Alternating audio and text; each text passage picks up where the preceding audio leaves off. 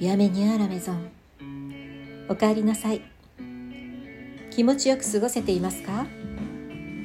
？64回目の配信。千春メガヘルツ。パーソナリティの斉藤千春です。サロンの手ルーム786より今日も楽しくトークをお届けしてまいります。最後までお付き合いいただけたら嬉しいです。今日はつれづれトークします。前回の七夕様オンエアは福岡からの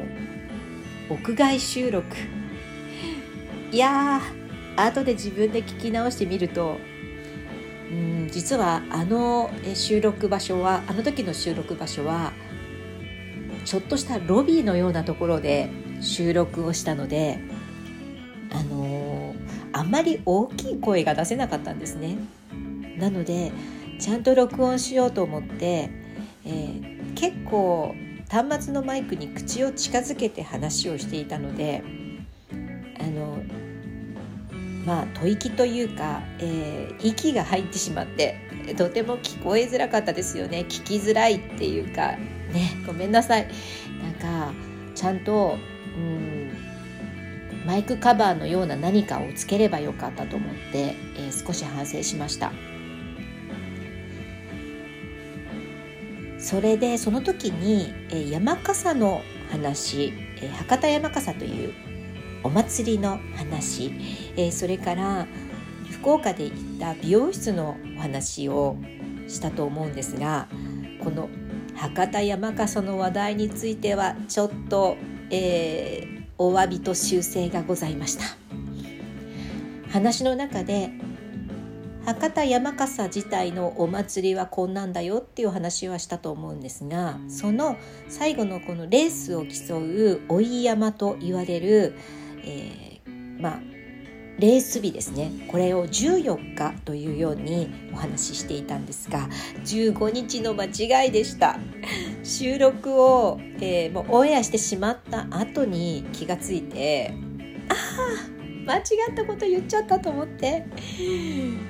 深く反省しておりますのでお許しお許しください15日の早朝に追い山というのが行われているのでもうこのオンエアの時には、えー、勝負が決まって、ね、今年はえー、〇〇流れが優勝したよみたいな、えー、感じで発表をされて福岡も、えー、少し落ち着いている頃だと思います。えー、美容室はね結局、うん、美容室のサービスの素晴らしさの話をしてましたけれどももうあの後、えー、快適で快適でたまりません、えー、何が快適かっていうと私はまあ髪が長いんですがそのただ髪が長いんじゃなくてそもそもの、えーと毛量が多いんですね。多分普通の人の倍ぐらい髪の量があるんじゃないかと思うくらい一つにまとめるとかなりの毛束になるんです。でそれをなかなかざっくりとすいてくれる美容室さんが東京ではなくてでこの今回福岡で行った美容室では思い切り中をすいてくださったのでもう私にしてみれば扱いやすくてしょうがないっていうのと正直髪が私の半分ぐらいの量の人一般的にいっぱい多いと思うんですけどその方たちがいかに髪を、ま、後ろで長い髪をまとめるのが楽なのかということを痛感しましたね。みんな可愛くシニオンにしたりしてるけどどうやったらあんな風にできるんだろうってすごく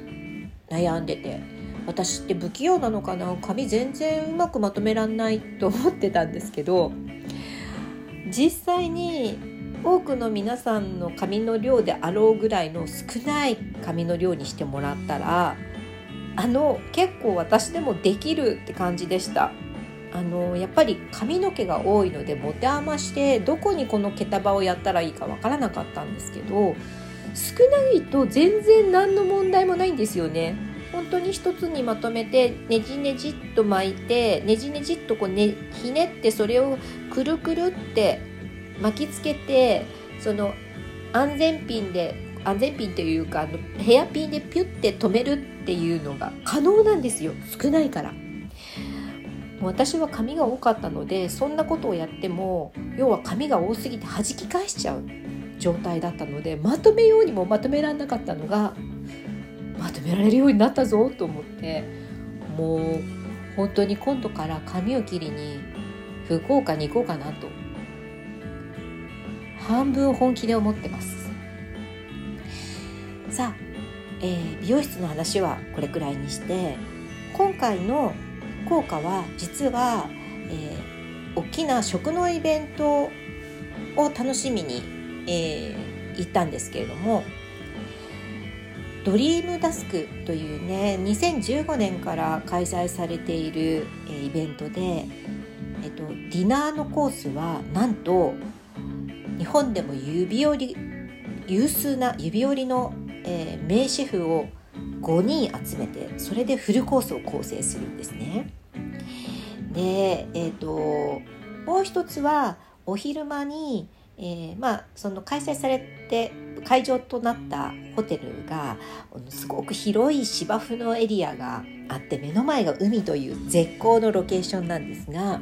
このルイガンズというホテルの芝生の広場のところに、えー、福岡の人気の居酒屋さんお店をたくさん集めてそこで、えー、まあ、チケット制事前入場チケットと、えー、まあ、飲食のチケットがセットになったものがあってそれを購入しておいてで中は中ではチケットで、えっと、好きなお店の料理を、えー、選んで買って食べるっていうような、えー、感じなんだ感じのイベントだったんですけどもう芝生の広場もすごく楽しかったです。私のインスタグラム、えー、見つけてくださった方には是非その写真の様子でも見ていただけたらいいなと思います。チホルチハルポルタージュというようなねアルファベットの名前でね出てますのでね、えー、探してみていただけると嬉しいんですけど感動したのは夜のやっぱりディナーの方でしたね。何がすごいって、えー、土曜日は130人そして日曜日は私もちろん行ってないんですけれども180名のお客様を相手にしたということなんですね。でホテルというのは日頃結婚式などをやっているのでもちろん100名以上のお客様を一度に、えー、お食事をもてなすという経験キャリアはもう十分にありますオペレーションも持っていると思いますただそれは常日頃からそういう単位でお料理を作っているシェフやスタッフがたくさんいてその人たちがお料理をしたものを出すもしくはあらかじめ仕込みが可能なものが多くて、えー、それに例えば盛り付けだったりソースを、えー、かけたりっていうような作業をうまく組み合わせることによって滞りなく一斉に100名以上のお客様にお料理を出せる。まあ、これが普通、まあ、こうそういうその形式的な、まあ、宴会だったり、ね、パーティーだったりのお料理だと思うんですけど今回、えーまあ、今回に限らずドリームダスクでその呼ばれているシェフというのはもう本当にミシュラン三つ星クラス、えー、もう星を取っている人たち。で、えーと個人店でやっていらっしゃってえー、例えばカウンター8名でもう一般になってしまう。要は予約困難点って言われるようなところのシェフばっかりなんですよ。そうすると日頃からその100名単位のお料理を作ることをしていないんですね。でも絶対に自分のクオリティを落とさずにそれをやるっていう信念は絶対ある方たちなので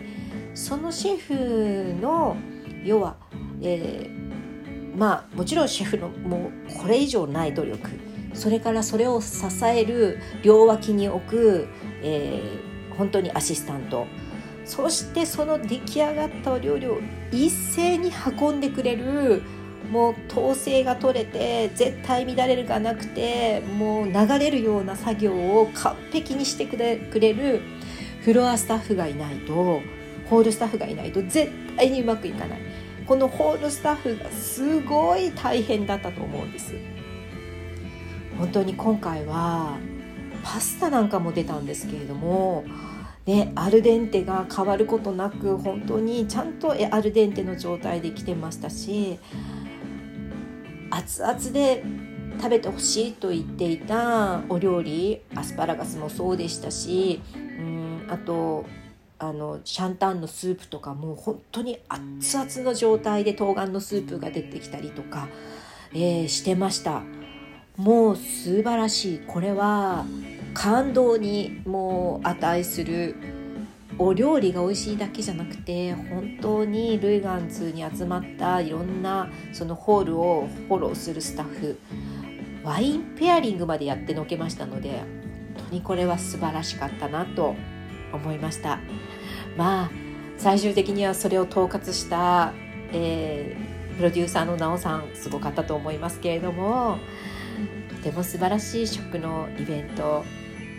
楽しかったし感動をもらって、うん、いい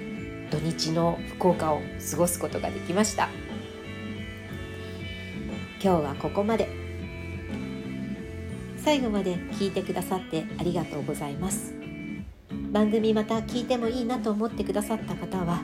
千春メガヘルツの番組フォローお気に入り登録ご質問メッセージメールなどもお待ちしております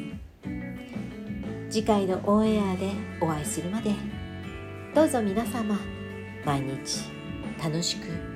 美味しくボナペティ斉藤千春でした。